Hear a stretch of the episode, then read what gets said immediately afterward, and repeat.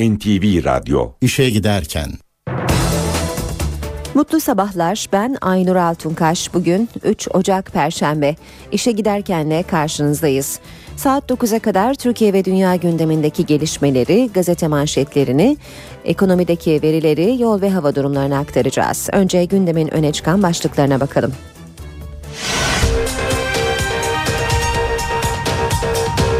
İstanbul Fatih'te 3 Libyalı polis gaz zehirlenmesi sonucu hayatını kaybetti. Liderler turundan sonra Anayasa Uzlaşma Komisyonu ilk toplantısını yaptı. Başsavcılık Mehmet Erten ve Hakan Fidan hakkında resmen soruşturma açıldığı iddialarını yalanladı. Başbakanın İmralı ile halen görüşülüyor açıklamasına muhalefetin tepkisi sürüyor. İzmir'de yılbaşı gecesi başından vurulan 11 yaşındaki Arif Dallı 3 gündür yoğun bakımda. Amerika Dışişleri Bakanı Hillary Clinton taburcu edildi. İşe giderken gazetelerin gündemi.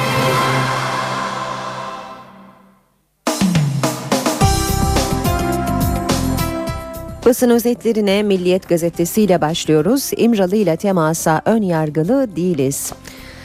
CHP lideri Kılıçdaroğlu koşulsuz silah bıraktırmayla sonuçlanacaksa ve halk doğru bilgilendirilecekse görüşme yöntemine itirazımız olmaz dedi. Öcalan'la görüşülmesine ön yargılı olmadıklarını söyleyen Kılıçdaroğlu kaygılarını ise şöyle anlattı. Örneğin biz görüşmüyoruz, devlet görüşüyor diyorlar. Bu hem doğru değil hem ahlaki değil. Duble yolları da devlet yapıyor ama siz çıkıp biz yapıyoruz diye övünüyorsunuz. Halka doğruları söylemenin söyleme, söylemeyenin terörle mücadelede güçlü bir inisiyatifi olmaz. Bir diğer başlık Öcalan'la bizzat görüşebilmeliyiz. PKK'nın Avrupa sorumlusu Zübeyir Aydar, devletin Abdullah Öcalan'la görüşmesini ve bunu açıklamasını olumlu bulduğunu ancak sürecin İmralı'daki dört duvar arasından yürütülemeyeceğini söyledi. Öcalan'la bizzat görüşmeleri gerektiğini söyleyen Aydar, biz mi gideriz o mu gelir bilmiyorum ama bir formül bulunmalı dedi. Bir başka başlık öldüren nakle 620 bin lira. İki kol ve iki bacak naklinden sonra ölen Şevket Çavdar'ın ailesi 600 bin lira istiyor. Şevket Çavdar'a geçen Şubat'ta Hacettepe Üniversitesi'nde iki kol ve iki bacak nakledilmiş. Ancak Çavdar ameliyattan 4 gün sonra yaşamını yitirmişti. Hürriyet gazetesi var sırada. Emekliye taksitli çözüm diyor Hürriyet manşetinde. Çalışma ve Sosyal Güvenlik Bakanı Faruk Çelik Sosyal Güvenlik Kurumu'na sosyal güvenlik destek primi borcu olanlara 36 ay taksit imkanı tanınacağını açıkladı. Devam edelim yine Hürriyet gazetesinden aktarmaya. Eski koca öldürüp kanala attı. İstanbul'da çocuklarının hastalanıp hastaneye yatırılması üzerine bir araya gelen taksici Sinan S. iki yıl önce boşandığı eski eşi Gülşah S'ye barışma teklifinde bulundu. Yok ben böyle iyiyim barışmayacağım cevabı alan Sinan S. eski eşini boğaz ve ensesinden 8 bıçak darbesiyle öldürüp Tem'deki kanala attı. Kaçan Sinan S'yi babası polise teslim etti. Vatan Gazetesi ile devam ediyoruz. Sürmanşet yeni İmralı sürecinin şifreleri. MİT Müsteşarı Hakan Fidan'la Öcalan arasında bir yıl sonra yeniden başlayan görüşmelerle ilgili Ankara'da şu değerlendirmeler yapılıyor. Görüşmeleri doğrudan MİT Müsteşarıyla çalışan çekirdek ekip yürütüyor. Tek adres İmralı. Oslo sürecinden farklı olarak Kandil ve Avrupa ile görüşme yok. Bu yılın ilk çeyreğinde somut sonuçların ortaya çıkacağı yönündeki haberler örgütün baskı kurma amaçlı dayatması. MIT ve hükümet çevreleri ihtiyatlı ve sürece ilişkin hiçbir tarih telaffuz etmiyor, tahminde bulunmuyor. Aynı kaynaklar Türkiye'de bir süredir MIT'i hedef alan ve yıpratmak isteyen bir anlayışın baş gösterdiği görüşünde. Bir diğer başlık vatandan Kürtaj çetesi. İnönü Üniversitesi Tıp Fakültesi'nde doku nakli alanında ilklere imza atan Profesör Önder Çelik 10 haftalık yasal sınır aşan hamilelikleri sahte raporlarla sonlandıran çetenin lideri olduğu iddiasıyla tutuklandı. Devam ediyoruz. Basın özetlerine Vatan Gazetesi'nden bir başlık daha aktaralım. Güvendim döndüm. İstifası yılan hikayesine dönen Fenerbahçe Teknik Direktörü Aykut Kocaman dün Samandıra'da idmana çıktı. Oyuncularına size güvenip döndüm umarım tekrarlanmaz dedi. Radikalle devam ediyoruz. İmralı'da iki gün diyor Radikal'de manşette MİT Müsteşarı Hakan Fidan anlaşma sağlayana kadar iki gün İmralı'da kaldı. Hedef 6 ay içinde sonuç alabilmek. İmralı'daki görüşmeye yılbaşı öncesi e, görüşme yılbaşı öncesi gerçekleşti. Fidan Öcalan'la PKK'nın silah bırakması yönünde kapsamlı ve belli bir takvime dayalı mutabakata vardı. Mutabakatta iki kritik adım var. İlki dördüncü yargı paketiyle binlerce KCK tutuklusu serbest serbest kalacak. Yerel yönetimler özellik şartına onay da yolda. Öcalan şimdi BDP ağırlıklı bir heyeti bekliyor. Ahmet Türk ve Ayla Akat Ata öne çıkan isimler. Son anda bir pürüz yaşanmazsa İmralı'ya bu iki isim gidecek. Devam edelim basın özetlerine. Sırada Cumhuriyet gazetesi var. Sansürde sınır tanımayanlar demiş Cumhuriyet. Fareler ve insanlarla şeker portakalı bile sakıncalı bulundu. Türkiye'de 1945'ten beri çeşitli yayın evleri tarafından birçok kez yayımlanan John Steinbeck'in Fareler ve İnsanları İzmir İl Milli Eğitim Müdürlüğü'nce sakıncalı bulundu. İstanbul'da da öğrencilerine Brezilyalı Jose Mauro de Vasconcelos'un Şeker Portakalı romanını okutan öğretmen hakkında soruşturma açıldı. Eğitim Sen girişimi gerici ve sansürcü anlayışın son ürünü olarak değerlendirdi. PEN Türkiye romanı sakıncalı bulan komisyon sakıncalı, Türkiye dünyada rezil edildi dedi. Kitabı yayımlayan Sel Yayıncılıksa bakanın ilgili kurumu varken artık bir grup öğretmenin bile toplanıp böyle öneriler getirmeye başladığına dikkat çekti.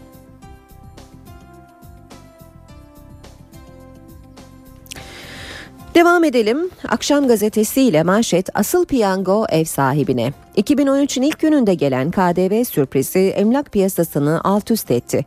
Büyük şehirlerdeki yeni projelerin vergisi %18'e fırlayınca sıfır konut almak zorlaştı. Uzmanlar eskiye talep patlar bu da ikinci el fiyatlarını artırır diyor.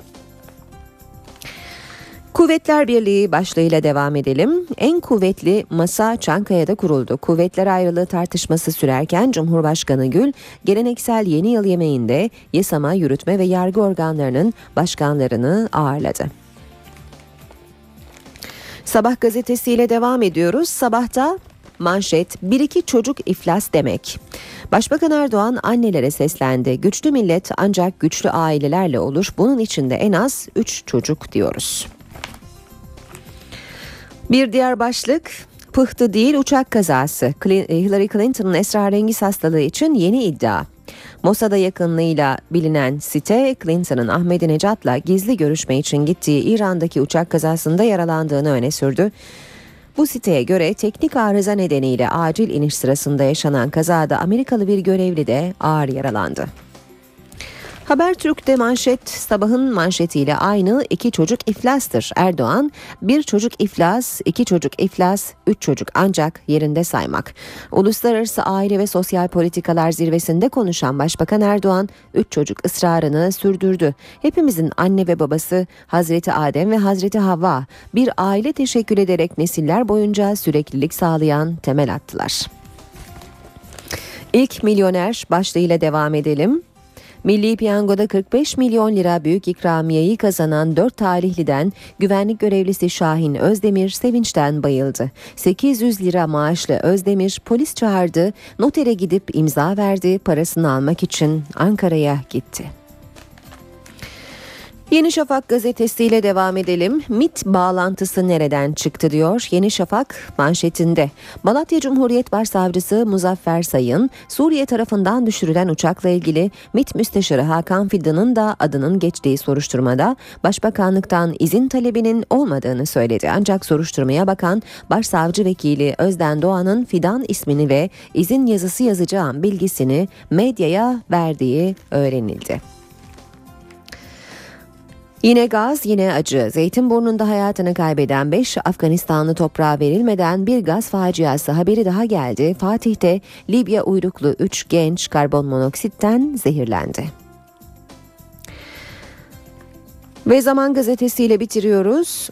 Casusluk çetesinin GATA planı diyor zaman manşette İzmir 1. Ağır Ceza Mahkemesi'nin askeri casusluk çetesi sanıkları hakkında verdiği tutuklama kararında çarpıcı iddialar yer alıyor. Farmakoloji Anabilim Dalı Başkanı Albay Profesör Doktor İTO'nun çetenin Gülhane Askeri Tıp Akademisi'ndeki koordinasyonunu sağladığı ileri sürülüyor.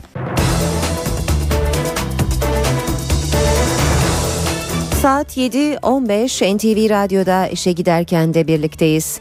İstanbul Zeytinburnu'nda 5 Afgan gencinin şofbenden sızan gazdan zehirlenerek can vermesinin üzerinden 24 saat geçmeden ikinci facia yaşandı. Bu kez Fatih'te bir evde 3 Libyalı gaz zehirlenmesi sonucu hayatını kaybetti. Libyalıların polis oldukları ve eğitim almak üzere İstanbul'a geldikleri belirtildi. Fatih'teki bir apartman dairesinden dün akşam saatlerinde gaz kokusu gelmeye başladı. Apartman sakinleri durumu polise bildirdi. Çilingir yardımıyla eve giren ekipler yabancı uyruklu 3 kişinin cansız bedeniyle karşılaştı. Yoğun kokunun devam etmesi üzerine olay yerine İGDAŞ ve itfaiye ekipleri çağrıldı. Yapılan incelemelerde Libya uyruklu 3 kişinin kombiden sızan karbon monoksit gazından zehirlenerek can verdiği anlaşıldı. İGDAŞ dairedeki doğal gazın kaçak kullanıldığını ancak tesisatta projeye aykırı bir durum olmadığını belirtti. İtfaiye yetkilileri ise zehirlenmenin baca tıkanıklığından kaynaklanmış olabileceğini ifade etti. Zehirlenen Libya vatandaşlarının polis oldukları ve eğitim almak üzere İstanbul'a geldikleri öğrenildi. Haberin duyulmasıyla birlikte Fatih'te yaşayan diğer Libyalılar da olay yerine gitti. Hayatını kaybedenlerin tanıdıkları olabileceğinden endişelenen Libyalılar arasında zaman zaman arbede yaşandı. Polis ekipleri araya girerek kavganın büyümesini önledi. Libyalı 3 polisin cesedi savcılık incelemesinin ardından Adli Tıp Kurumu'na gönderildi. İstanbul Zeytinburnu'nda Afganistan uyruklu 5 gencin gazdan zehirlenerek ölümüne evdeki şofbenin baca bağlantısının standartlara uygun yapılmaması neden oldu. NTV ekibi dün hem o evdeki ihmali uzmanlarla konuştu hem de örnek bir doğal gaz bağlantısının nasıl yapılması gerektiğini araştırdı. Kaçak doğal gaz bağlantısı 5 gencin hayatına mal oldu. 5 Afgan genç İstanbul Zeytinburnu'ndaki eve 15 gün önce taşınmıştı. Ülkelerindeki iç savaştan daha iyi bir hayat umuduyla ayrılmışlardı. Ancak bacadan sızan karbondioksit sonları oldu. Olay yerine gelen İKTAŞ yetkilileri evdeki şofbenin bağlantılarının kaçak olduğunu tespit etti. Buradaki sorun şu, bacalı cihazın banyoda olması. Şimdi e, banyo kapalı bir mahal, havalandırmanın da yetersiz olması bu türde daha e, olaylara bir kat daha davetiye çıkartıyor. Banyo iç kısımda ister istemez havalandırma da yetersiz. Yetersiz olunca ortamdaki oksijen kullanılmaya başlıyor. Menfez de olmaması ortama temiz havanın da girişi engellenmiş oluyor. İddiaya göre yapılan kaçak hattın nedeni masraftan kaçınmak. Yetkili bir firma orayı yapsa yani 500 ile 750 arası yapar ama dışarıdan bir bu usta getirir zaman 100 liraya 150 liraya o civara yapar. Zeytinburnu'ndaki birçok evde tehlikeye davetiye çıkaran sistem var.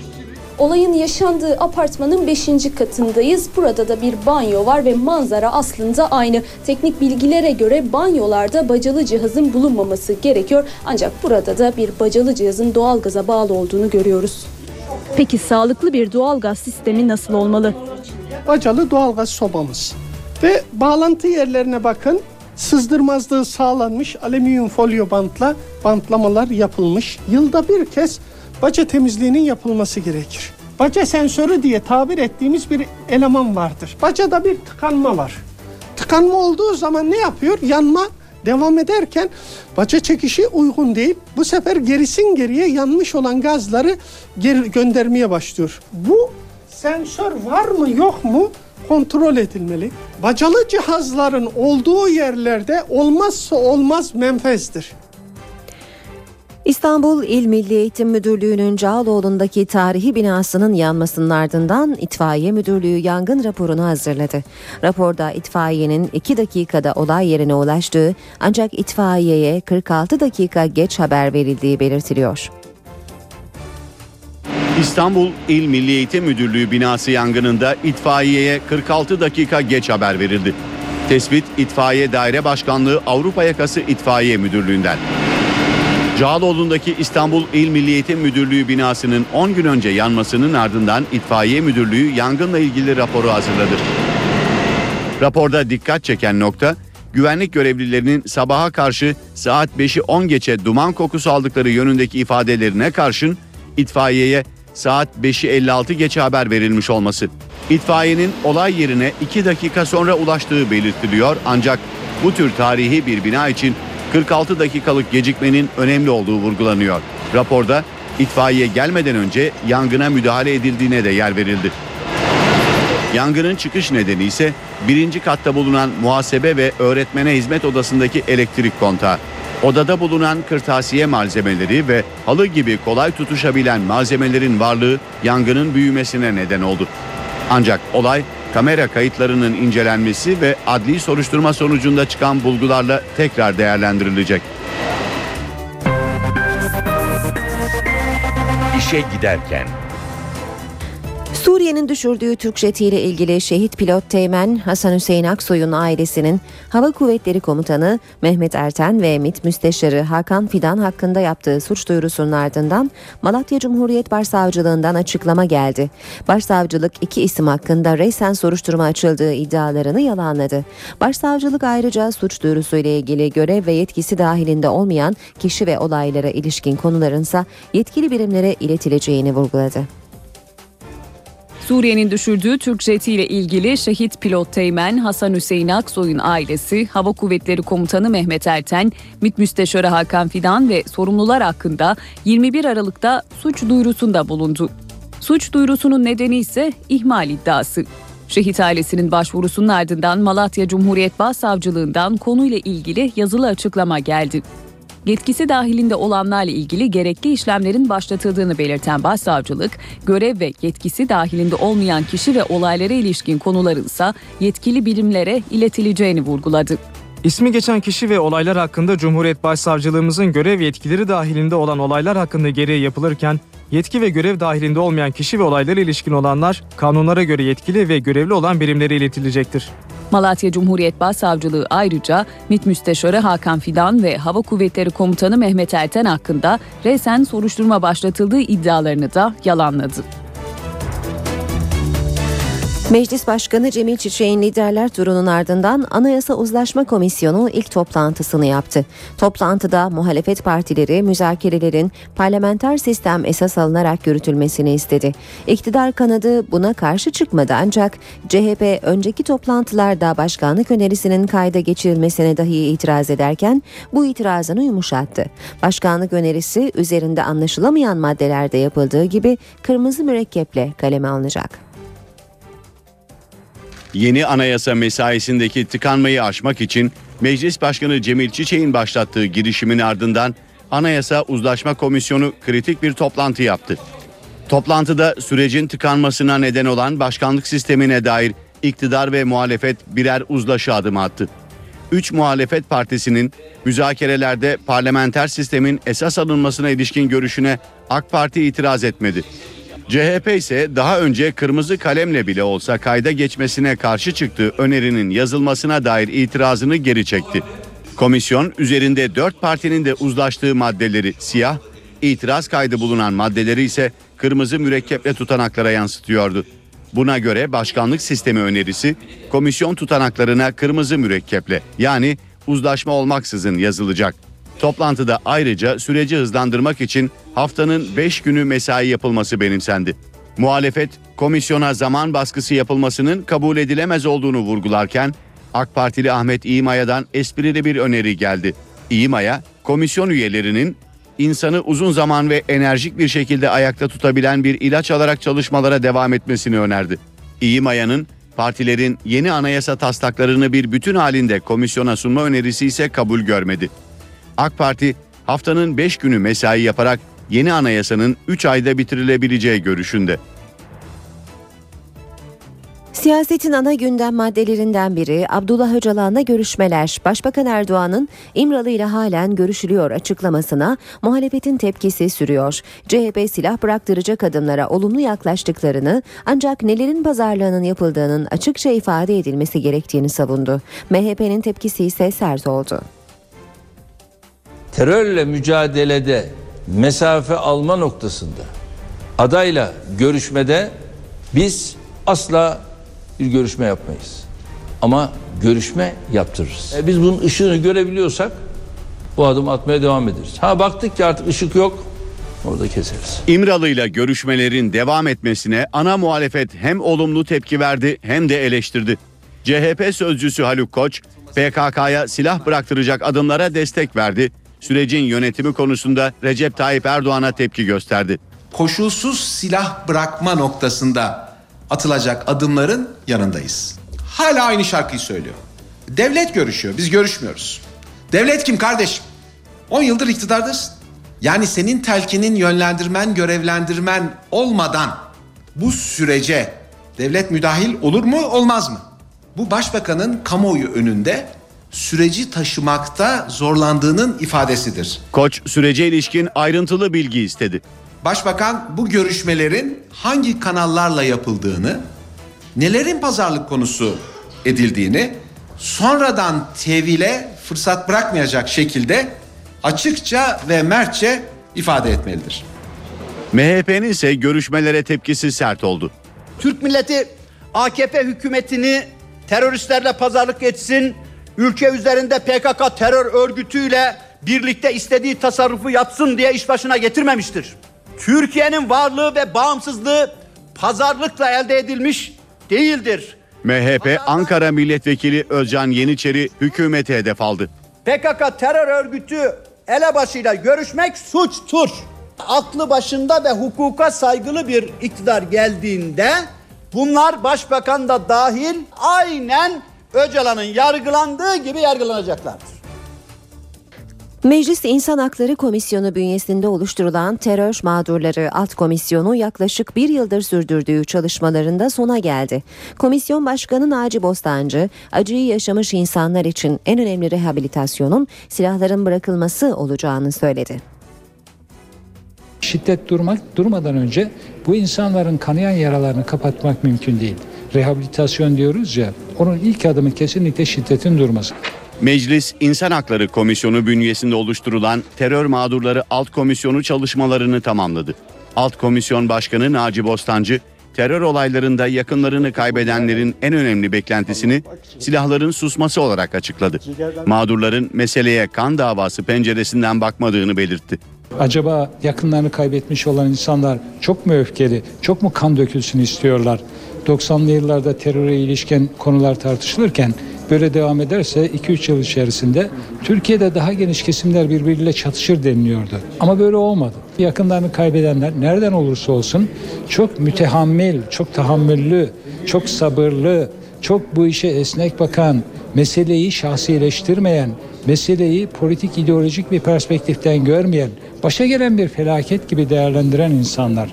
Komisyon bir yıl içinde hem şehit yakınlarını hem de dağda hayatını kaybetmiş PKK'ların ailelerini dinledi. Bu terör sebebiyle 30 yılda çok yaralı insan insanın olduğu bir ülke haline geldi. O yaralı insanları karanlık bir gecede yanan böyle e, lambalar gibi düşünecek olur isek lambası yanmayan yer kalmadı Türkiye'de. Komisyon raporunun Ocak ayı ortasında ana komisyona gönderilmesi bekleniyor. İstanbul Fatih'te 3 Libyalı polis gaz zehirlenmesi sonucu hayatını kaybetti. Liderler turundan sonra Anayasa Uzlaşma Komisyonu ilk toplantısını yaptı. Başsavcılık Mehmet Erten ve Hakan Fidan hakkında resen soruşturma açıldığı iddialarını yalanladı. Başbakanın İmralı ile halen görüşülüyor açıklamasına muhalefetin tepkisi sürüyor. İzmir'de yılbaşı gecesi başından vurulan 11 yaşındaki Arif Dallı 3 gündür yoğun bakımda. Amerika Dışişleri Bakanı Hillary Clinton taburcu edildi. NTV Radyo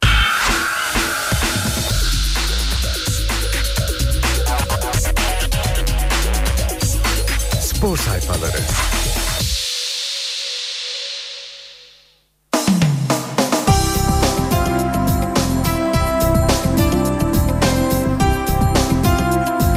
...7.34 saat NTV Radyo'da işe giderken spor haberleriyle devam edecek. Habertürk'le başlayalım. Fırtına eski yıldızının peşinde. Önce Selçuk İnan'ı ardından Burak Yılmaz'la cimboma kaptıran Trabzonspor sürpriz bir atağa kalktı. Misilleme. Sezon başında Umut Bulut'u bir yılına kiralayan Galatasaray 3 milyon 250 bin euro ödemesi halinde oyuncunun bonservisini alacak. Ancak Sarı Kırmızılar bu rakamı düşürmek için Toulouse'la görüşürken sürpriz bir atak geldi. Fransız kulübüyle temas kuran Trabzonspor yönetimi Umut için Galatasaray'la anlaşamazsanız biz 3,2 milyon euroyu ödemeye hazırız dedi. Yine Habertürk gazetesinden aktaralım. 15 milyon euro Fenerbahçe Belhanda için kapıyı çaldı. Montpellier yüksek uçtu. Transfer çalışmalarına hız veren Kanarya'nın Fransa seferinin ayrıntıları ortaya çıktı. Sarı lacivertli ekibin 22 yaşındaki 10 numaraya yıllık 3 milyon euro teklif ettiği Montpellier'e ise bonservis bedeli olarak 8 milyon euro ödemeye hazır olduğu belirtildi. Ancak Fransa Ligi'nin son şampiyonu bu rakamı beğenmedi. 15 milyon euro istedi. 365 Mercato sitesinin haberiydi bu. Sen bile şaşıracaksın. Başkan Aziz Yıldırım Aykut Kocaman'a öyle birini alacağım ki dedi ve ekledi. Sen bile şaşıracaksın. Aziz Yıldırım transferle ilgili olarak Aykut Kocaman'a çok yararlanacağın ve direkt oynatacağın bir futbolcu alacağım dedi.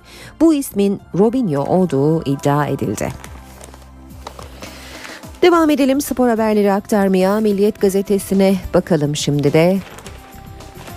Sadece teknik direktör Fenerbahçe'de Aykut Kocaman'ın sportif direktörlük görevi sezon sonuna kadar askıya alındı. Sadece futbola ve sahaya odaklanacak olan Kocaman işine konsantre olup başarı arayacak. Razvan'da ısrarcı değiliz. Beşiktaş Futbol Komitesi üyesi Ahmet Kavalcı, Shakhtar Donetsk'li futbolcuyla ilgilendiklerini ama tra- transfer için ısrarcı olmadıklarını belirtti. Siyah beyazlı yönetici Norwich City'deki Frey'da gelecek sezon için düşündüklerini dile getirdi. Bir diğer başlık 50 tane Mesut Özil yok ki. Necati Ateş, A Milli Takım Teknik Direktörü Abdullah Avcı'yı gurbetçi oyuncularla ilgili seçimleri nedeniyle eleştirdi. Kapılarında yatıyoruz ama Avrupa'da 50 tane Mesut Özil bulamazsanız Avcı'yı severim ancak şu an doğru yolda olduğuna inanmıyorum dedi. Yine Milliyet'ten başlık Aslanı Altın Yuva. Galatasaray'ın Alanya'da kamp yapacağı tesisler çim sahalarının kalitesi ve lüksüyle dikkat çekiyor. Sarı kırmızılı bayrağın da çekildiği otele Cimbom'un kalacak olması nedeniyle başka takımlar kabul edilmedi.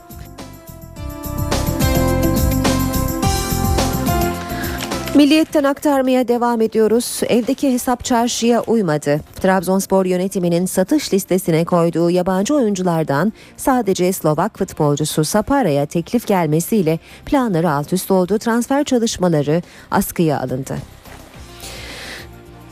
Devam edelim spor haberleri aktarmaya. Sırada Sabah gazetesinin spor sayfaları olacak. UEFA Seferberliği Eski yönetimin yanlış beyanları nedeniyle UEFA'nın Beşiktaş'a bir yıl yasak getirmesi sonrası orman yönetimi finansal fair play kriterlerini yerine getirmek için yoğun çaba sarf ediyor. Üç farklı bankadan kredi alındı, yedi kulüple barış sağlandı, Kuarejma gitti, borcu bitmedi, borç yoktur imzaları alındı, Matteo Ferrari zorluyor ve Nihat'ta faiz sıkıntısı şeklinde başlıklarla özetlenmiş haber. Taksimetre sayıyor. Kolman, Henrique, Alenzinho üçlüsünden sadece Alenzinho dün akşam Trabzonspor'un Antalya kampına katıldı. Güney Amerikalılar geç kaldıkları her gün için 10 bin euro ödeyecek. Devam edelim yine Sabah gazetesinden aktarmaya. Yanlış yapan bedel öder. Futbol Federasyonu Yönetim Kurulu üyesi Mustafa Beyazlı'nın açıklamalarını görüyoruz. Miraleş kararı toplumu da beni de tatmin etmedi, kafalar karıştı. Hatalı olan kurum, kişi kim? Türkiye Futbol Federasyonu yanlışları savunacak değil, kim hatalıysa bedelini ödemeli. İnsanların kafasında soru işareti kalmamalı. İhtiyara yer yok. Galatasaray'da beklenen son 35'lik savunmacı Chris'le yollar ayrıldı. Aslan, Serdar Aziz ya da Aykut Demir'i kadrosuna katacak deniyor haberde. Sözünüze güvendim başlığını görüyoruz yine sabahta. Aykut Kocaman 22 Aralık 2012 akşamı devam edecek gücü kendimde bulamıyorum ve görevime son veriyorum dedi. 2 Ocak 2013 sabahı Can Bartu tesislerindeki ikinci yarının ilk idmanına takımının başında çıktı deniyor haberde. Ve e, son spor başlığı yine sabahtan Aslan yarıladı. Galatasaray Antakya Belediyesi engelini 9 sayı 7 rebound ve 6 asistle yıldızlaşan Lindsey Whelan'ı aşarak Türkiye Kupası'nda yarı finale çıktı. Galatasaray Homent Antakya Belediye'yi 73-69 mağlup ederek Spor Toto Türkiye Kupası'nda adını son dörde yazdırdı deniyor haberin ayrıntılarında. Bitiriyoruz böylece spor haberlerini. Şimdi İstanbul trafiğindeki son duruma bakacağız. İşe giderken. İstanbul trafiği yine bu sabahta özellikle köprülerde yoğunlaşmış durumda. Boğaziçi Köprüsü Anadolu Avrupa geçişinde yoğunluk Çamlıca'dan itibaren başlıyor ve köprü çıkışına kadar da bir süre devam ediyor. Bu arada Tem'de Ali Beyköy Hastal yönünde maddi hasarlı bir trafik kazası var ve bir şerit trafiğe kapalı durumda. Tem'de yoğunluk Mahmut Bey Doğu Kavşağı'nda başlıyor. Akşemsettin Viyadüğü'ne kadar da aralıksız sürüyor. Metris Mahmut Bey arası da yine yoğun seyrediyor. Boğaziçi Köprüsü'ne bakalım tekrar. Avrupa Anadolu geçişinde yoğunluk Zincirlikuyu'da başlıyor ve köprü çıkışına kadar devam ediyor. Fatih Sultan Mehmet Köprüsü Anadolu Avrupa geçişi yoğunluğu Ataşehir'den itibaren etkili olmaya başladı. Ümraniye Kavşağı'nı geçtikten bir süre sonra da devam ediyor. Ama Elmalı'dan itibaren yeniden yoğunlaşıyor trafik ve bu şekilde köprü girişine kadar sürüyor. Ters yönde ise Etiler katılımında başlayan yoğun ama akıcı bir trafiğin köprü ortasına kadar etkili olduğunu görüyoruz. Anadolu yakası Tem'de Ataşehir Çamlıca gişeler yönünde yoğunluk var. E5 Karayolu'nda Kartal Kavşağı'ndaki çalışma sebebiyle yine yoğunluk söz konusu. Maltepe Bostancı arasında yine yoğun bir trafik olduğunu görüyoruz. Göztepe Kavşağı Uzunçayır arasında da seyir hızı yavaş.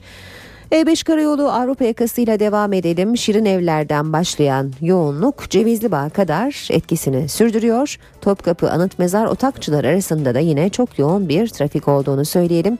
Aynı şekilde Küçükçekmece Avcılar arası çift yönlü olarak yoğunluğunu sürdürüyor. O üçte Mahmut Bey'den başlayan ve Bayrampaşa'ya kadar süren çok yoğun bir trafik var. Ters yönde ise Yüzyıl Köprüsü Mahmut Bey arasında yoğun ama akıcı bir trafik olduğunu söyleyebiliriz.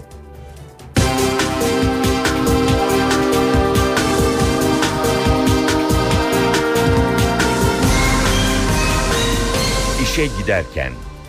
İstanbul Barosu'nda yeni yılın ilk çalışma gününde hareketli saatler yaşandı. Başkan Ümit Kocasakal'ın odasının tavanında önce bir delik fark edildi. Ardından koltuğa saplı bir mermi bulundu. Polis İstanbul Barosu'nda yaklaşık 5 saat inceleme yaptı. İstanbul Barosu yeni yılın ilk çalışma gününe hareketli başladı. Hareketliliğin nedeni başkanlık makamında bulunan mermi çekirdeği. Olay temizlik görevlilerinin başkanlık makamına girmesiyle ortaya çıktı. Tavanda bir delik fark edildi. Daha sonra koltuğa saplı bir mermi bulundu. Polis Başkan Ümit Koca Sakal'ın odasında ve binada yaklaşık 5 saat inceleme yaptı. İnceleme sonunda çatıda da bir delik bulundu. Mermi çekirdeğinin önce çatıyı ardından da başkanlık makamının tavanını da delerek odaya girdiği masadan sekerek bir koltuğa saplandığı tespit edildi. Mermi çekirdeği incelenmek üzere İstanbul Emniyet Müdürlüğü'ne götürüldü. Bugüne kadar tehdit almadığını söyleyen İstanbul Barosu Başkanı Ümit Kocasakal konu hakkında yorum yapmadı. Ancak iki ihtimal üzerinde duruluyor. Ya havaya açılan ateş sonucu mermi çekirdeği tesadüfen odaya girdi ya da İstanbul Barosu Başkanı'nı tehdit amaçlı binanın çatısına çıkılıp ateş edildi. Bu sorunun yanıtı olayla ilgili başlatılan soruşturma sonunda ortaya çıkacak. Polis mermi çekirdeğinin çıktığı tabancayı ve ateşleyeni bulmaya çalışıyor. İzmir'de yeni yıl kutlamaları sırasında başından vurulan 11 yaşındaki Arif Dallı 3 gündür yaşam mücadelesi veriyor. Birkaç ay önce yine İzmir'de parkta oynarken vurulan ve hayatını kaybeden 6 yaşındaki Umut'un katil zanlısını bulan polis ekibi bu kez Arif için devrede. İzmir'de Ekim ayında rastgele açılan ateşle hayatını kaybeden 6 yaşındaki Umut Ceylan'ın katilini bulan polis ekibi şimdi Arif'i kimin vurduğunu araştırıyor. 11 yaşındaki Arif Dallı yeni yılın ilk dakikalarında havai fişek gösterisini izlemek için çıktığı çatıda kurşunların hedefi oldu. İsabet eden kurşunla birlikte terastan yere düşen Arif asfalt zemine çakıldı. Hayati tehlikesi sürüyor. Polisin elindeki tek delil ise Arif'i yaralayan kurşun. Ultrason kayıtlarına göre kurşun 9 milimetre çapında çıktı. Polis de incelemeyi buna göre yapmaya başladı. 300'e yakın polis küçük çocuğun vurulduğu yeri didik didik arıyor. Mermi kovanını bulmak için dedektörle arama yapılıyor. Polise göre kurşun yaklaşık 45 derecelik açıyla Arif Dallı'ya isabet etti. Arif, Umut Ceylan olayında olduğu gibi yorgun mermiyle vuruldu. Yani havaya sıkılan mermi yere düşerken küçük çocuğun ağır yaralanmasına neden oldu. Polis olay yerine yakın tüm evlerin çatılarında inceleme yaptı. Mahalledeki ruhsatlı silahlara da el konuldu. Ayrıca il merkeziyle ilçelerdeki olaylarda kullanılan tabancaların tek tek balistik incelemesi yapılacak. İzmir'de 2009 yılında alkollü kullandığı araçta 19 yaşındaki Ayşenur Yanık'ın ölümüne neden olan sürücüyle ilgili karar çıktı. Sürücü 18 ay hapis cezası aldı. Cezayı az bulan aile karara tepkili. Formasını sen mi aldın bunu? Hayır ben almadım hocam. Alkollü sürücü kurbanı Ayşenur Yanık'ın ölümünün üzerinden 3,5 yıl geçti. Acılı aile kızlarının ölümüne neden olan sürücüye verilen 18 ay ceza nedeniyle bir kez daha yıkıldı. Genç kızın ölümüyle sonuçlanan kaza 2009 yılında İzmir Aydın Otoyolu'nun Buca kavşağında meydana geldi. Kadın futbol takımı Elit Spor'un kalecisi 19 yaşındaki Ayşenur Yanık da aracın içindeydi. Genç kız olay yerinde yaşamını yitirdi. Araçtaki 4 kişi yaralandı. Kaza sonrası sürücü Ali Turan'ın 137 promil alkollü olduğu belirlendi. Taksirle ölüme sebebiyet vermek suçundan dava açıldı. Ali Turan 3 yıl süren yargılama sonucunda 18 ay hapis cezası aldı. Ancak Turan kaza nedeniyle yürüyemez durumda olduğu için cezası ertelendi. Aile karara tepkili. %100 tam kusurlu olduğuna dair belgeler var zaten. Bu mahkeme heyeti zaten bunları biliyor. Verilen 18 ay ceza bizi temelli yıkmıştır aile olarak. Kaza sonrası sigorta şirketi de aileye genç kızın ölümü karşılığında 14 bin lira tazminat ödeme kararı aldı. Bu 14 bin liranın e, paranın zaten e, ufak bir meblası bizim elimize geçti. Diğerler hep avukat masrafları. Keşke Ali Turan'a 5 yıl, 10 yıl, 15 yıl ceza vermiş olsalardı. Bizim parayla yapılan hiçbir zaman için işimiz olmaz. Aile Yargıtay'ın vereceği kararı bekliyor. Yılın ilk kadın cinayeti haberi İstanbul'dan geldi. Eyüp'te tem otoyolu kenarında boğazı kesilerek öldürülmüş bir kadın cesedi bulundu. Gülşah Sarcan şiddetli geçimsizlik nedeniyle iki yıl önce boşandığı Sinan Seven'le hastalanan 4 yaşındaki çocuklarını hastaneye götürdü. Çocuklarını hastanede yakınlarına bırakan Gülşah Sarcan ve Sinan Seven daha sonra yemeğe gitmek için hastaneden ayrıldı. Otomobilin içinde tartışma çıkması üzerine Seven 25 yaşındaki Gülşah Sarcan'ı boğazından ve göğsünden bıçaklayarak yol kenarına attı. Ardından da polise teslim oldu. İzmir İl Milli Eğitim Müdürlüğü Milli Eğitim Bakanlığı'nın 100 temel eser listesi içinde yer alan John Steinbeck'in Ünlü Fareler ve İnsanlar kitabını sakıncalı buldu. Bazı velilerden gelen şikayet üzerine Fareler ve İnsanlar kitabını incelemeye alan İzmir Milli Eğitim Müdürlüğü İnceleme ve Değerlendirme Komisyonu kitabın içeriğindeki bazı ifadeleri müstehcen buldu. Komisyon kitabın sakıncalı olduğu yönündeki raporunu Milli Eğitim Bakanlığı'na gönderdi. Bakanlık kaynakları İl Milli Eğitim Müdürlüğü'nden bu yönde bir yazı geldiğini doğruladı. Ancak kitabın 100 temel eser arasından çıkarılması konusunda herhangi bir işlem ya da çalışma olmadığını belirttiler. Oda TV davasında şartlı tahliye edilen gazeteci Soner Yalçın, Levent Polis Merkezi'nde adli kontrol kuralları gereği ilk imzasını attı. Yalçın'ı gazeteci arkadaşları yalnız bırakmadı. Oda TV davasında 682 gün sonra denetimli serbestlik kapsamında tahliye edilen gazeteci Soner Yalçın, Levent Polis Merkezi'ne giderek imza attı. Gazeteci arkadaşları ve bazı CHP'li milletvekilleri Soner Yalçın'ın yanındaydı. Soner Yalçın imza attıktan sonra açıklama yaptı. Aydın'ı Türk halkına güvenilmez olarak gösteriyorlar. Biz buna karşı çıkıyoruz. Karakol bizim karakolumuz. Haftada bir değil her günde geliriz. Ama mesele bu değil. Mesele bu aydın kıyımına son vermektir artık. Aydınımızın da gazetecimizin, yazarımızın, sanatçımızın söz söylemesine bir dokunulmazlık istiyoruz. Soner Yalçın'ın yurt dışına çıkış yasağı var. Yalçın her çarşamba karakola giderek imza atacak. Diyanet İşleri Başkanlığı kaldırılırsa millet cami cami bölünür. Başbakan Yardımcısı Bekir Bozdağ, Diyanet İşleri Başkanlığı'na yönelik eleştirileri bu sözlerle yanıtladı. Bozdağ, BDP'li Pervin Buldan'ın cami yapımına ilişkin eleştirilerini yanıtlarken de bir camiye gidip namaz kılın, cami ihtiyacını yerinde görürsünüz dedi. Diyanet İşleri Başkanlığı kalkar veya kaldırılırsa bu milletimize yapılmış en büyük kötülük olur. İnsanlarımızın ayrışmasına yol açar. Cami cami bölünmesine neden olur. Hükümet, Diyanet İşleri Başkanlığı'nın özel bir yapıya kavuşturulmasına ya da özelleştirilmesine karşı. Başbakan Yardımcısı Bekir Bozdağ'a göre Diyanet'in kaldırılması mezhepler arasında tansiyonu yükseltebilir. Diyanet İşleri Başkanlığı mezheplerin ve tarikatların üzerinde İslam'ı anlatmak ve ibadet yerlerini yönetmekle görevli bir teşkilat. Dolayısıyla mezheplerin de tarikatların da dışında ve üstündedir. Bozdağ, Diyanet'in bütçesine yönelik tartışmaları da değerlendirdi. Kur'an kurslarının tamamı milletimiz tarafından yapılmıştır. Kur'an kurslarının yanındaki yurtların tamamı milletimiz tarafından yapılmıştır. Birileri bilmediği için zannediyorlar ki yapılmış bütün camileri başkanlık bütçesinden yapılıyor. Bütün Kur'an kursları başkanlık bütçesinden yapılıyor. Diyanet İşleri Başkanlığı'nın bütçesi yüzde 95,07'si personel giderleridir.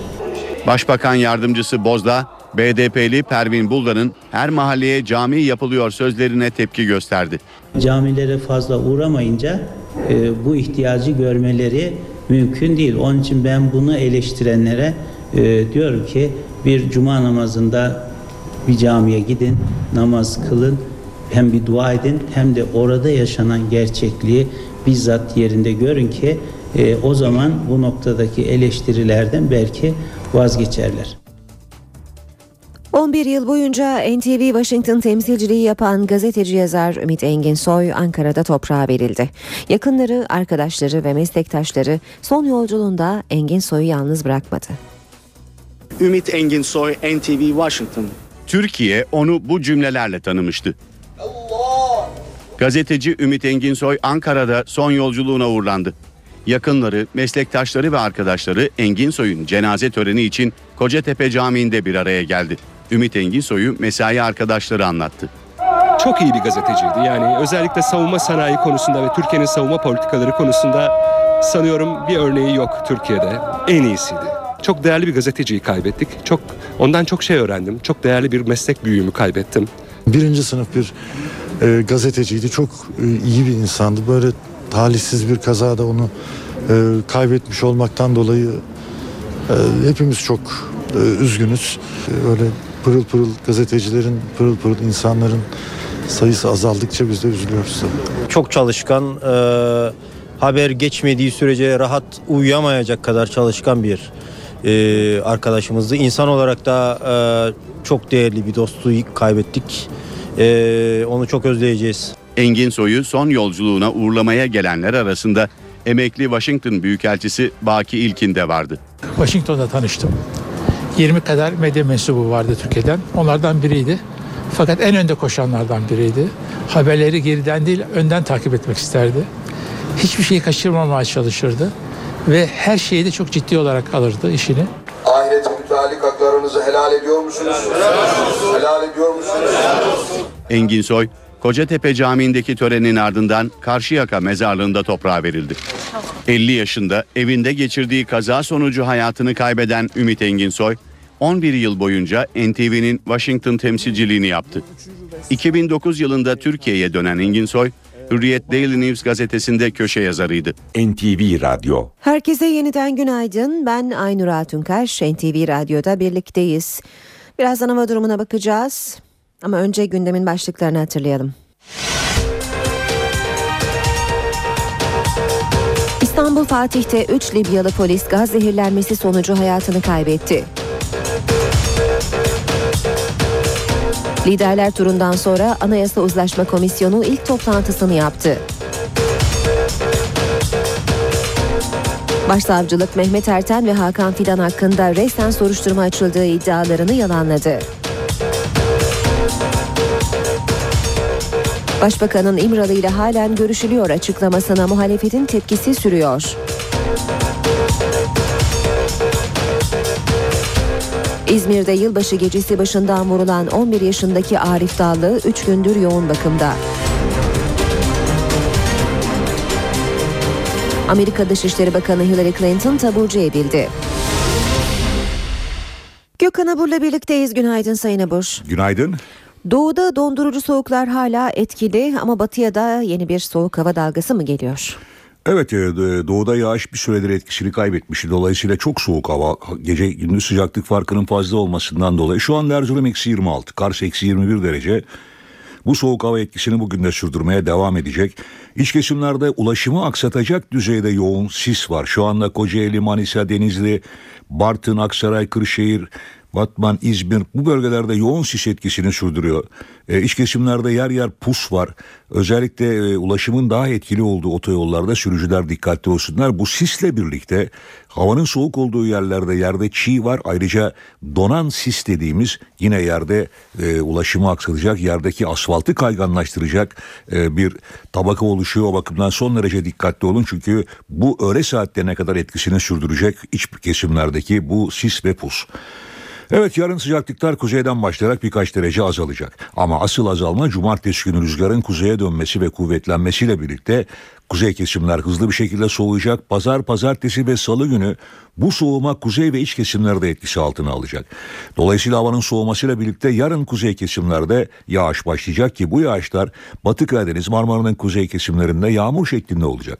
Cumartesi günü yağış soğuma ile birlikte etki alanı daha da genişletecek. Ege, Marmara, Karadeniz ve doğuda yağışlar başlayacak ki doğudaki yağışlar kar şeklinde İç kesimlerde Karadeniz'in yükseklerindeki yağışlarsa yine kar ve karla karışık yağmur şeklinde olacak. Pazar günü, pazar günü güneye kadar inecek olan bu soğuk havadan dolayı özellikle Güney Ege, Akdeniz ve Güneydoğu'da kuvvetli sağanaklar bekliyoruz. Güney Ege ve Akdeniz'e kuvvetli yağmur şeklinde görülecek sağanakların Güneydoğu'da da yer yer e, kar şeklinde olmasını bekliyoruz özellikle yüksek kesimlerde. Kuzeyde ise pazar günü kar ve karla karışık yağmur giderek etkisini artıracak. Pazar ve pazartesi günü en soğuk gün olacak kuzey ve iç kesimler için. Çünkü pazartesi günü kuzeydeki kar yağışları ve karla karışık yağmur etkisini arttırırken doğudaki kar daha da yoğunlaşacak. Yine güneydoğuda e, kuvvetli sağanaklar ve e, Hakkari Van bölgede doğuda da yine kar yağışları oldukça etkili olacak. Salı günü ise kuzey ve doğu kesimlerdeki kar yağışları devam edecek. Yani genele bakarsanız hakikaten biraz evvel söylediğiniz gibi hızlı bir şekilde soğuma var. Bu soğuma gelecek. İstanbul'u ne şekilde etkileyecek? Tabii Poyraz'ın hep vurgulamaya çalıştığımız bir şey var. Poyraz havayı hızlı bir şekilde soğutur fakat yağışın etkisini azaltabilen bir rüzgar. O nedenle İstanbul'un yüksek kesimlerinde e, pazar pazartesi günü kar ve karla karışık yağmuru rahat bir şekilde göreceğiz diye düşünüyorum. Ama çok daha yoğun olan kar yağışları Marmara'nın batısı, e, doğusu ve batı Karadeniz bölgesi ve iç kesimlerde olacak gibi gözüküyor. Peki teşekkür ediyoruz. Gökhan Abur'la birlikteydik. İşe giderken İşe giderken gazetelerin gündemi.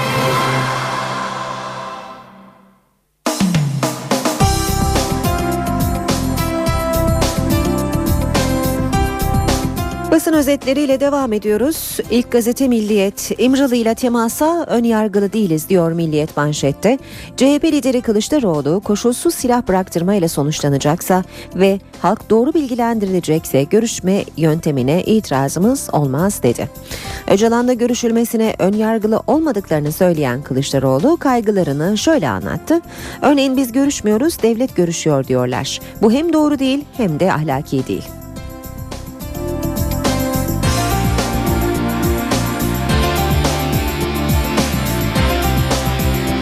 Bir diğer haberle devam edelim yine Milliyet'ten Öcalan'la bizzat görüşebilmeliyiz.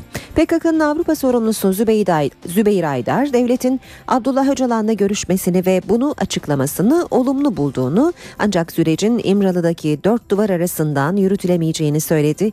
Öcalan'la bizzat görüşmeleri gerektiğini söyleyen Aydar, biz mi gideriz o mu gelir bilmiyorum ama bir formül bulunmalı dedi.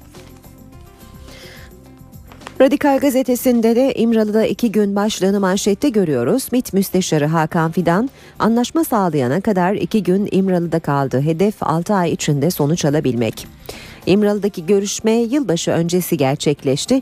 Fidan Öcalan'la PKK'nın silah bırakması yönünde kapsamlı ve belli bir takvime dayalı mutabakata vardı. Mutabakatta iki kritik adım var. İlki dördüncü yargı paketiyle binlerce KCK tutuklusu serbest kalacak.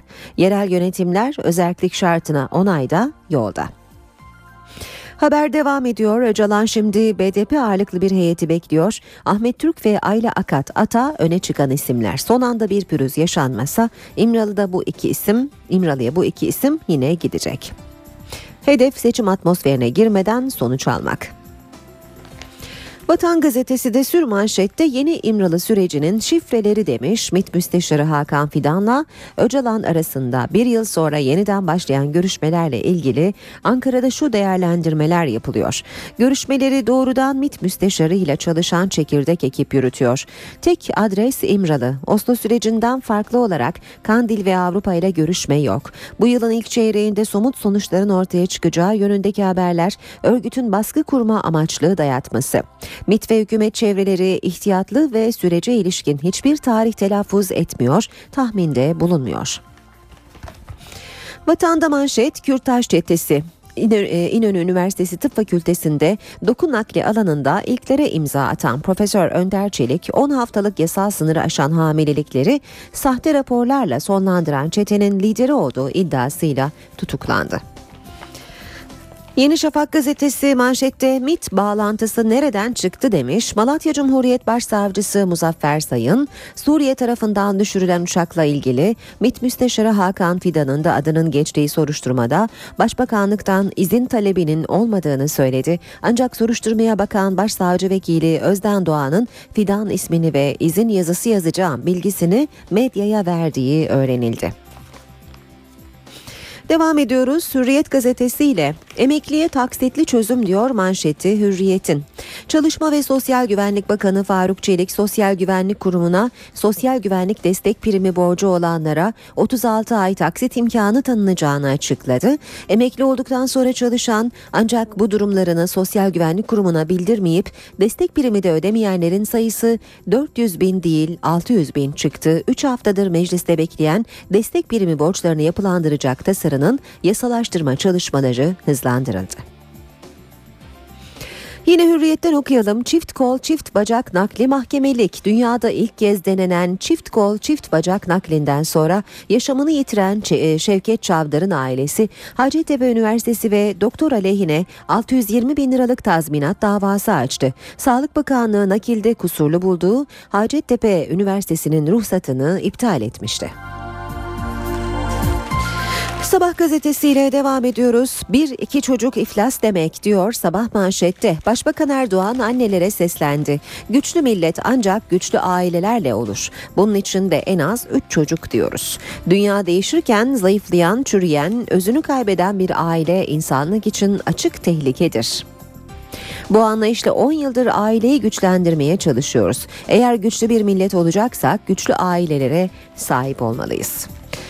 Haberi Habertürk'te de manşette görüyoruz. İki çocuk, iki çocuk iflastır başlığıyla. Erdoğan bir çocuk iflas, iki çocuk iflas, üç çocuk ancak yerinde saymak demiş. Uluslararası Aile ve Sosyal Politikalar Zirvesi'nde konuşan Başbakan Erdoğan'ın üç çocuk ısrarını sürdürdüğünü ifade ediyor Habertürk gazetesi. Bir diğer başlık ihraç rekoru 152 milyar dolar. Avrupa'daki krize rağmen ihracat yılı 152 milyar dolarla kapattı. Bakan Çağlayan Cumhuriyet tarihi rekoru için bu ayki TÜİK verileriyle rakam 153 milyar dolara ilerler dedi. Cumhuriyet gazetesiyle devam ediyoruz. Sansürde sınır tanımayanlar diyor. Cumhuriyet gazetesi fareler ve insanlarla şeker portakalı bile sakıncalı bulundu. Türkiye'de 1945'ten beri çeşitli yayın evleri tarafından birçok kez yayımlanan John Steinbeck'in Fareler ve İnsanları İzmir İl Milli Eğitim Müdürlüğü'nce sakıncalı bulundu. İstanbul'da da öğrencilerine Brezilyalı Jose Mauro de Vasconcelos'un Şeker Portakalı romanını okutan öğretmen hakkında soruşturma açıldı. Akşam gazetesine bakalım. Asıl piyango ev sahibine demiş akşam. 2013'ün ilk gününde gelen KDV sürprizi emlak piyasasını alt üst etti. Büyük şehirlerdeki yeni projelerin vergisi %18'e fırlayınca sıfır konut almak zorlaştı. Uzmanlar eskiye talep patlar bu da ikinci el fiyatlarını arttırır diyor. Ve son haberi zamandan okuyalım. Zamanda manşet casusluk çetesinin GATA planı. İzmir 1. Ağır Ceza Mahkemesi'nin askeri casusluk çetesi sanıkları hakkında verdiği tutuklama kararında çarpıcı iddialar yer alıyor. Farmakoloji Anabilim Dalı Başkanı Albay Profesör Doktor İTU'nun çetenin Gülhane Askeri Tıp Akademisi'ndeki koordinasyonunu sağladığı ileri sürülüyor.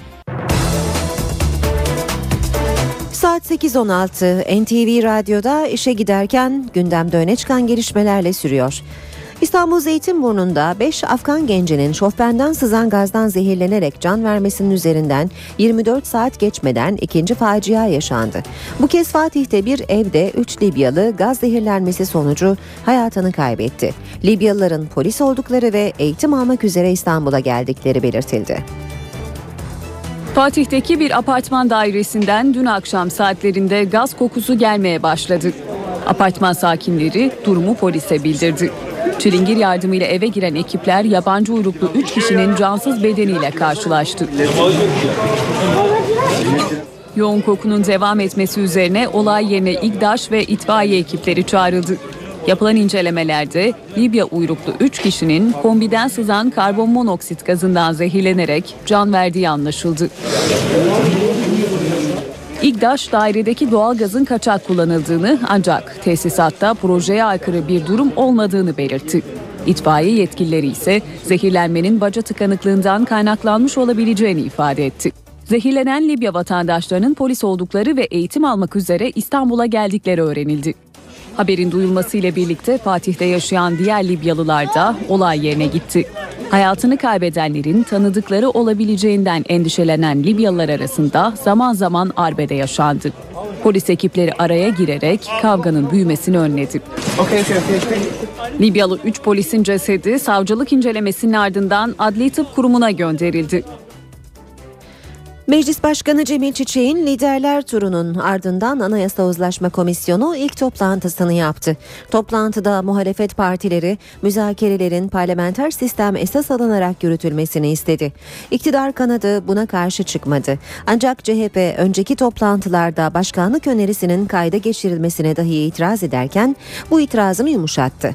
Başkanlık önerisi üzerinde anlaşılamayan maddelerde yapıldığı gibi kırmızı mürekkeple kaleme alınacak. Yeni anayasa mesaisindeki tıkanmayı aşmak için Meclis Başkanı Cemil Çiçek'in başlattığı girişimin ardından Anayasa Uzlaşma Komisyonu kritik bir toplantı yaptı. Toplantıda sürecin tıkanmasına neden olan başkanlık sistemine dair iktidar ve muhalefet birer uzlaşı adım attı. Üç muhalefet partisinin müzakerelerde parlamenter sistemin esas alınmasına ilişkin görüşüne AK Parti itiraz etmedi. CHP ise daha önce kırmızı kalemle bile olsa kayda geçmesine karşı çıktığı önerinin yazılmasına dair itirazını geri çekti.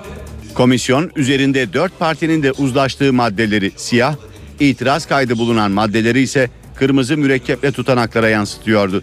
Buna göre başkanlık sistemi önerisi komisyon tutanaklarına kırmızı mürekkeple yani uzlaşma olmaksızın yazılacak. Toplantıda ayrıca süreci hızlandırmak için haftanın 5 günü mesai yapılması benimsendi. Muhalefet komisyona zaman baskısı yapılmasının kabul edilemez olduğunu vurgularken AK Partili Ahmet İmaya'dan esprili bir öneri geldi. İmaya, komisyon üyelerinin insanı uzun zaman ve enerjik bir şekilde ayakta tutabilen bir ilaç alarak çalışmalara devam etmesini önerdi. İmaya'nın partilerin yeni anayasa taslaklarını bir bütün halinde komisyona sunma önerisi ise kabul görmedi. AK Parti haftanın 5 günü mesai yaparak yeni anayasanın 3 ayda bitirilebileceği görüşünde. Suriye'nin düşürdüğü Türk jetiyle ilgili pilo- şehit pilot Teğmen Hasan Hüseyin Aksoy'un ailesinin Hava Kuvvetleri Komutanı Mehmet Erten ve MİT Müsteşarı Hakan Fidan hakkında yaptığı suç duyurusunun ardından Malatya Cumhuriyet Başsavcılığından açıklama geldi. Başsavcılık iki isim hakkında resen soruşturma açıldığı iddialarını yalanladı. Başsavcılık ayrıca suç duyurusuyla ilgili görev ve yetkisi dahilinde olmayan kişi ve olaylara ilişkin konularınsa yetkili birimlere iletileceğini vurguladı. Suriye'nin düşürdüğü Türk jetiyle ilgili şehit pilot Teğmen Hasan Hüseyin Aksoy'un ailesi, Hava Kuvvetleri Komutanı Mehmet Erten, MİT Müsteşarı Hakan Fidan ve sorumlular hakkında 21 Aralık'ta suç duyurusunda bulundu. Suç duyurusunun nedeni ise ihmal iddiası. Şehit ailesinin başvurusunun ardından Malatya Cumhuriyet Başsavcılığından konuyla ilgili yazılı açıklama geldi. Yetkisi dahilinde olanlarla ilgili gerekli işlemlerin başlatıldığını belirten başsavcılık, görev ve yetkisi dahilinde olmayan kişi ve olaylara ilişkin konularınsa yetkili birimlere iletileceğini vurguladı. İsmi geçen kişi ve olaylar hakkında Cumhuriyet Başsavcılığımızın görev yetkileri dahilinde olan olaylar hakkında gereği yapılırken yetki ve görev dahilinde olmayan kişi ve olaylara ilişkin olanlar kanunlara göre yetkili ve görevli olan birimlere iletilecektir. Malatya Cumhuriyet Başsavcılığı ayrıca MİT Müsteşarı Hakan Fidan ve Hava Kuvvetleri Komutanı Mehmet Erten hakkında resen soruşturma başlatıldığı iddialarını da yalanladı. Her fırsatta her çifte en az 3 çocuk tavsiyesinde bulunan Başbakan Tayyip Erdoğan bu kez 3 çocuk bile yetmez dedi. Başbakan Türkiye'nin hızla yaşlandığını hatırlattı. 2 çocuk iflas, 3 çocuk yerinde saymaktır diye konuştu. Çocuk yok. Bir tane çocuk iflas. İki çocuk iflas. Üç çocuk ancak yerinde saymak. Ve gelecekte gelecekte yaşlı bir nüfus getiriyor. Yaşlı bir nüfus. Bu bir incelemenin neticesidir. Ekonomideki başarının tek sırrı vardır. Fakat bize ekonomide hep şunu öğretmişlerdir. Emek, sermaye, tüketim, üretim vesaire. Aslında işin bütün sırrı bunların hepsini bir kenara koyuyor. İnsandır. Başbakan Recep Tayyip Erdoğan Uluslararası Aile ve Sosyal Politikalar Zirvesi'ne katıldı. Üç çocuk önerisini bir adım daha ileri götürdü. Üç çocuğun bile ülke nüfusu açısından yerinde saymak olacağını söyledi. En az üç çocukla beraber güçlü aileler. Ailelerimizi güçlü kılmanın yolu buradan geçiyor. Bunu bir defa başaracağız. Ve güçlü aile istiyorsak e bunun olması lazım. Ve güçlü millet istiyorsak bunun olması lazım. Başbakan Türkiye'de nüfusun yaşlanmaya başladığını hatırlattı. Nüfusun artması için çağrıda bulundu. Genç nesil olduğumuz için şu anda biz kardayız. Ama bakın şu anda yavaş yavaş yaşlanıyoruz. Zira bizim artış hızımızın ikinin üzerinde üçlere ulaşması lazım. Bu hassasiyetimizi lütfen hafife almayalım. Hafife almayın.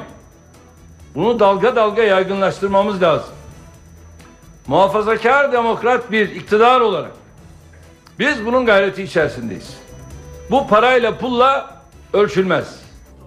Toplantının sonunda Türk aile yapısına katkısından ötürü 80'ler adlı televizyon dizisine Büyük Aile Ödülü verildi. Ödül verilenler arasında 5 kuşaktır Kırıkkale'de yaşayan Sümer ailesi de vardı. Ailenin en yaşlı üyesi 71 yaşındaki Fatma Sümer, Başbakan Erdoğan'a uzun uzun sarıldı.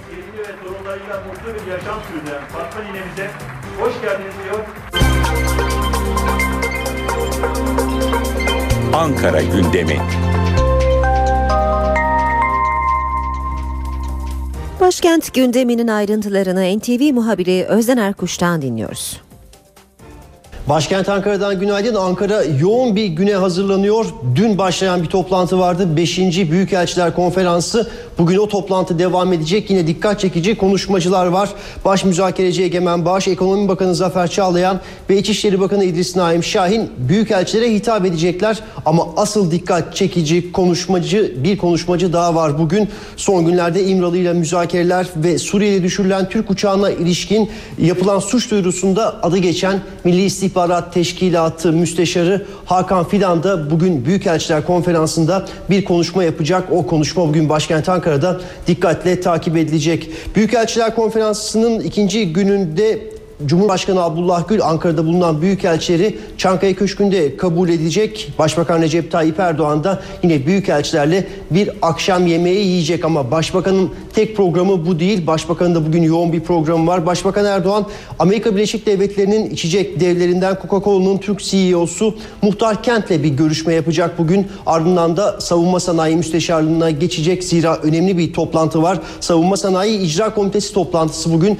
Başbakan Erdoğan başkanlığında toplanacak. Önemli projeler, önemli ihalelere ilişkin karar alınması bekleniyor bugün. Uzun menzilli füze savunma sistemi alımı ihalesi kapsamında verilen tekliflerin değerlendirilmesi bekleniyor. Ayrıca Milli Tank Altay için yerli motor üretim projesi ve helikopter taşıma gemisi gibi projelerde bugünkü toplantıda değerlendirilecek konular arasında yer alacak. Ankara'nın bugün yabancı bir de konuğu olacak. Singapur Dışişleri Bakanı Şammugan Ankara'da Cumhurbaşkanı Abdullah Gül'le bir araya gelecek. Başbakan Erdoğan tarafından ve Meclis Başkanı Cemil Çiçek tarafından da kabul edilecek. Cumhurbaşkanı Abdullah Gül'ün bugün bir başka kabulü daha var. Yüksek Seçim Kurulu Başkanı Ali Em'le bir araya gelecek Cumhurbaşkanı Abdullah Gül.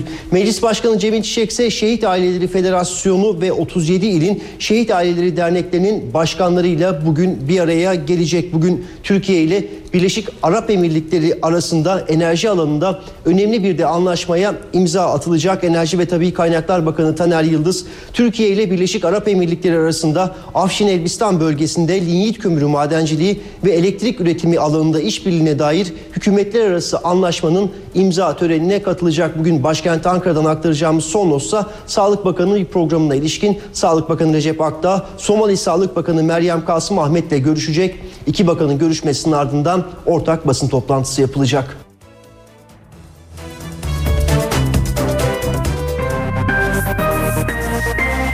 İşe giderken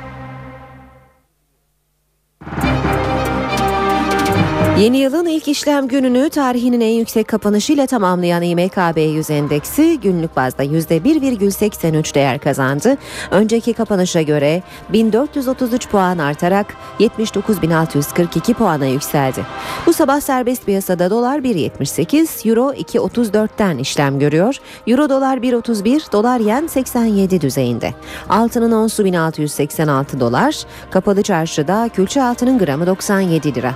Cumhuriyet altın 650, çeyrek altın 161 liradan işlem görüyor. Brent petrolün varil fiyatı 112 dolar.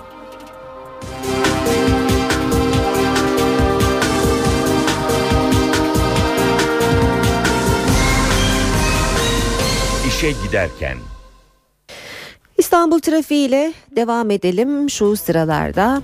Saraçhane Unkapanı yönünde meydana gelen maddi hasarlı kaza sebebiyle bölgede yoğunluk var. D100'de Maltepe Gülsuyu istikametinde de bir araç arızası söz konusu ve bu sebeple bölgede yoğunluk artıyor. Fatih Sultan Mehmet Köprüsü Anadolu Avrupa geçişinde Ataşehir sonrasında başlayan ve Çavuşbaşı'na kadar devam eden bir yoğunluk var. Sonrasında trafik açık olsa da Kıvacığa yaklaşınca yeniden yoğunlaşıyor. Köprü girişine kadar yoğun. Ters yönde köprü üzeri ve gerisi oldukça açık görünüyor Anadolu yakasına geçişte ancak daha geride Kemerburgaz ayrımı Maslak Kavşağı arasında yoğunluk yaşanıyor. Ayrıca Gazi Osman Paşa Hastal arasında da yine trafiğin yoğun olduğunu görüyoruz. Ters yönde Metris Tekstil Kent arası yoğun seyrediyor. O3'te Yüzyıl Köprüsü'nden Anıt Mezar'a kadar devam eden e, yoğun bir trafik olduğunu söyleyelim. Ters yönde atış alanı Mahmut Bey arası yavaş ilerliyor.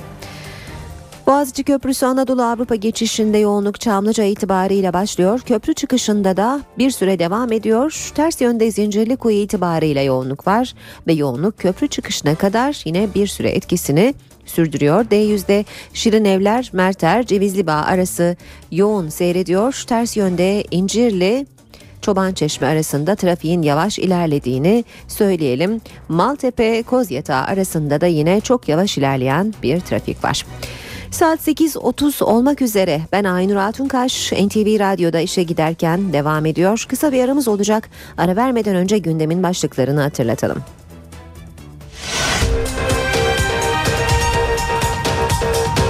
İstanbul Fatih'te 3 Libyalı polis gaz zehirlenmesi sonucu hayatını kaybetti. Liderler turundan sonra Anayasa Uzlaşma Komisyonu ilk toplantısını yaptı. Başsavcılık Mehmet Erten ve Hakan Fidan hakkında resmen soruşturma açıldığı iddialarını yalanladı. Başbakanın İmralı ile halen görüşülüyor açıklamasına muhalefetin tepkisi sürüyor. İzmir'de yılbaşı gecesi başından vurulan 11 yaşındaki Arif Dallı 3 gündür yoğun bakımda. Amerika Dışişleri Bakanı Hillary Clinton taburcu edildi.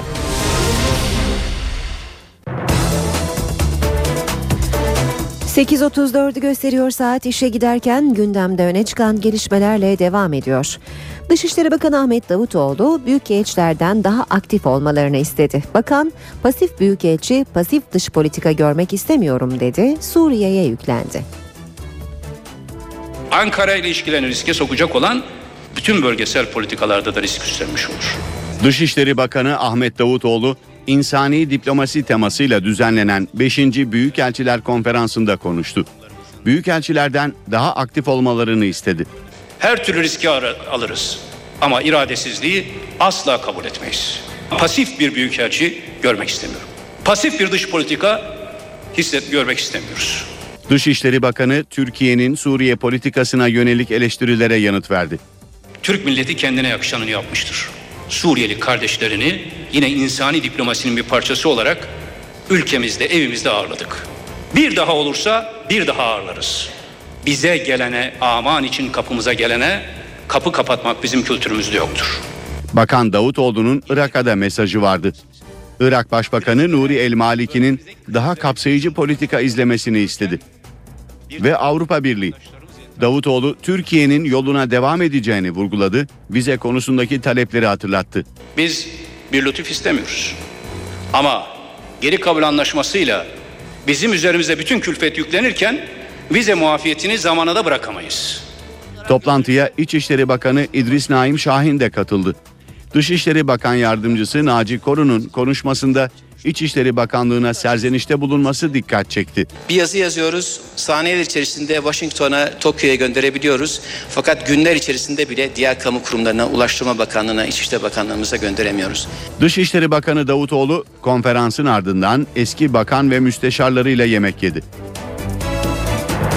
Amerika Birleşik Devletleri'nde Senato'da onay bekleyen ve Türkiye'ye iki fırkateyn hibe edilmesini öngören tasarının görüşülmesine geçilmeden yasama dönemi sona erdi. Hibe tasarının yeniden Senato gündemine gelebilmesi için önce Temsilciler Meclisi'nin onayı gerekiyor.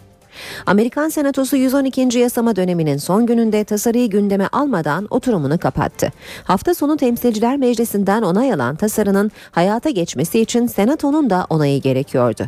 Bir yasama döneminde onaylanmayan bir tasarının bir sonraki yasama dönemine sarkması mümkün olmadığı için Türkiye'ye iki firkateynin hibe edilmesi teklifi rafa kalkmış oldu. Hibenin hayata geçmesi için tasarının yeniden gündeme alınması ve yine Temsilciler Meclisi ve Senato tarafından onaylanması gerekiyor. Kan pıhtılaşması nedeniyle geçen günlerde hastaneye kaldırılan Amerika Birleşik Devletleri Dışişleri Bakanı Hillary Clinton taburcu edildi. Dışişleri Bakanlığı'ndan yapılan açıklamada doktorların Clinton'ın tamamen iyileşeceğine emin olduğu belirtildi. Kızı Chelsea ve eşi Bill Clinton da hastaneden ayrıldığı sırada Hillary Clinton'ın yanındaydı. Hillary Clinton geçen haftalarda bayılıp kafasını vurmuş ve beyin sarsıntısı geçirmişti. Kontroller sırasında sağ kulağının arkasında kan pıhtısı tespit edilen Amerika Amerikan Dışişleri Bakanı doktorların talebi üzerine hastaneye kaldırılmıştı. Ekonomik krizin pençesindeki Yunanistan'ın liman kenti Patras'ta yoksullara yardım için Gıda Bankası kuruldu. Halkın yardımlarıyla ayakta duran Gıda Bankası sayesinde çok sayıda aile açlıkla yüzleşmekten kurtuldu. Yunanistan'ın liman kenti Patras'ta belediye ve kilise tarafından kurulan Gıda Bankası yüzlerce aileye yardım sağlıyor. Bir yıl önce bir işim vardı. Ev kiramı ödeyebiliyor ve aileme bakabiliyordum. Şimdi işsizim. Evi de terk etmek zorunda kaldık. Bir tanıdığımızın yanında yaşıyoruz. Gıda bankası da olmasa aç kalacaktık. Hayırseverlerin bağışlarıyla ayakta duran Gıda Bankası ihtiyaç sahiplerine ilaç yardımı da yapıyor. Durumumuz çok kötü. Çocuğum süt istiyor ama süt alacak paramız yok. İş bulamıyorum kiramı ödeyemediğim için sokağa atılabilirim. Gıda yardımı sayesinde karnımızı doyuruyoruz. Gıda Bankası'ndaki görevliler başvuruların sayısının her geçen gün arttığını söylüyor. Avrupa Birliği ve IMF tarafından dayatılan ekonomik önlemler altında zor bir dönemden geçen Yunanistan'da işsizlik oranı %26'ya varmış durumda. 2013 yılının ilk çevre haberi Alaska'dan geldi. Bir petrol şirketine ait sondaj platformu karaya oturdu. Yetkililer gemiden herhangi bir yakıt sıkın sızıntısı olmadığını söylüyor. Ancak çevrecilere göre derhal önlem alınmazsa bir çevre felaketi yaşanabilir. Shell petrol şirketine ait bir sondaj platformu fırtınada sürüklenerek karaya oturdu. Sit Kalidak adası yakınlarında kıyıya oturan platformda yaklaşık 4000 varil yakıt ve petrol bulunuyor. Platformda çalışan ekip fırtına öncesinde tahliye edilmişti. Ancak platformun sürüklenmesine engel olunamadı. Yetkililer sondaj platformundan henüz yakıt sızıntısı tespit edilmediğini ve korkulacak bir şey olmadığını duyurdu. Ancak yaşanan olay çevreciler ve bölgenin yerli nüfusunu ayağa kaldırdı. Zira sızıntı olması halinde büyük bir çevre felaketi yaşanabileceğine dikkat çekiliyor. Shell petrol şirketi yakın zamanda Alaska'da 4,5 milyar dolar değerinde petrol sondaj projesi başlatmıştı. Çevre örgütleri bu çalışmaların hali hazırda iklim değişikliğinden olumsuz etkilenen Alaska'daki canlı yaşamının sonunu getirebileceği uyarısında bulunuyor.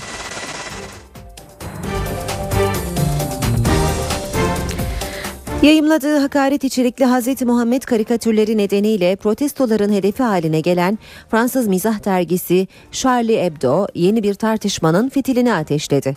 Dergi Hz. Muhammed'in hayatını çizgi roman haline getirdi.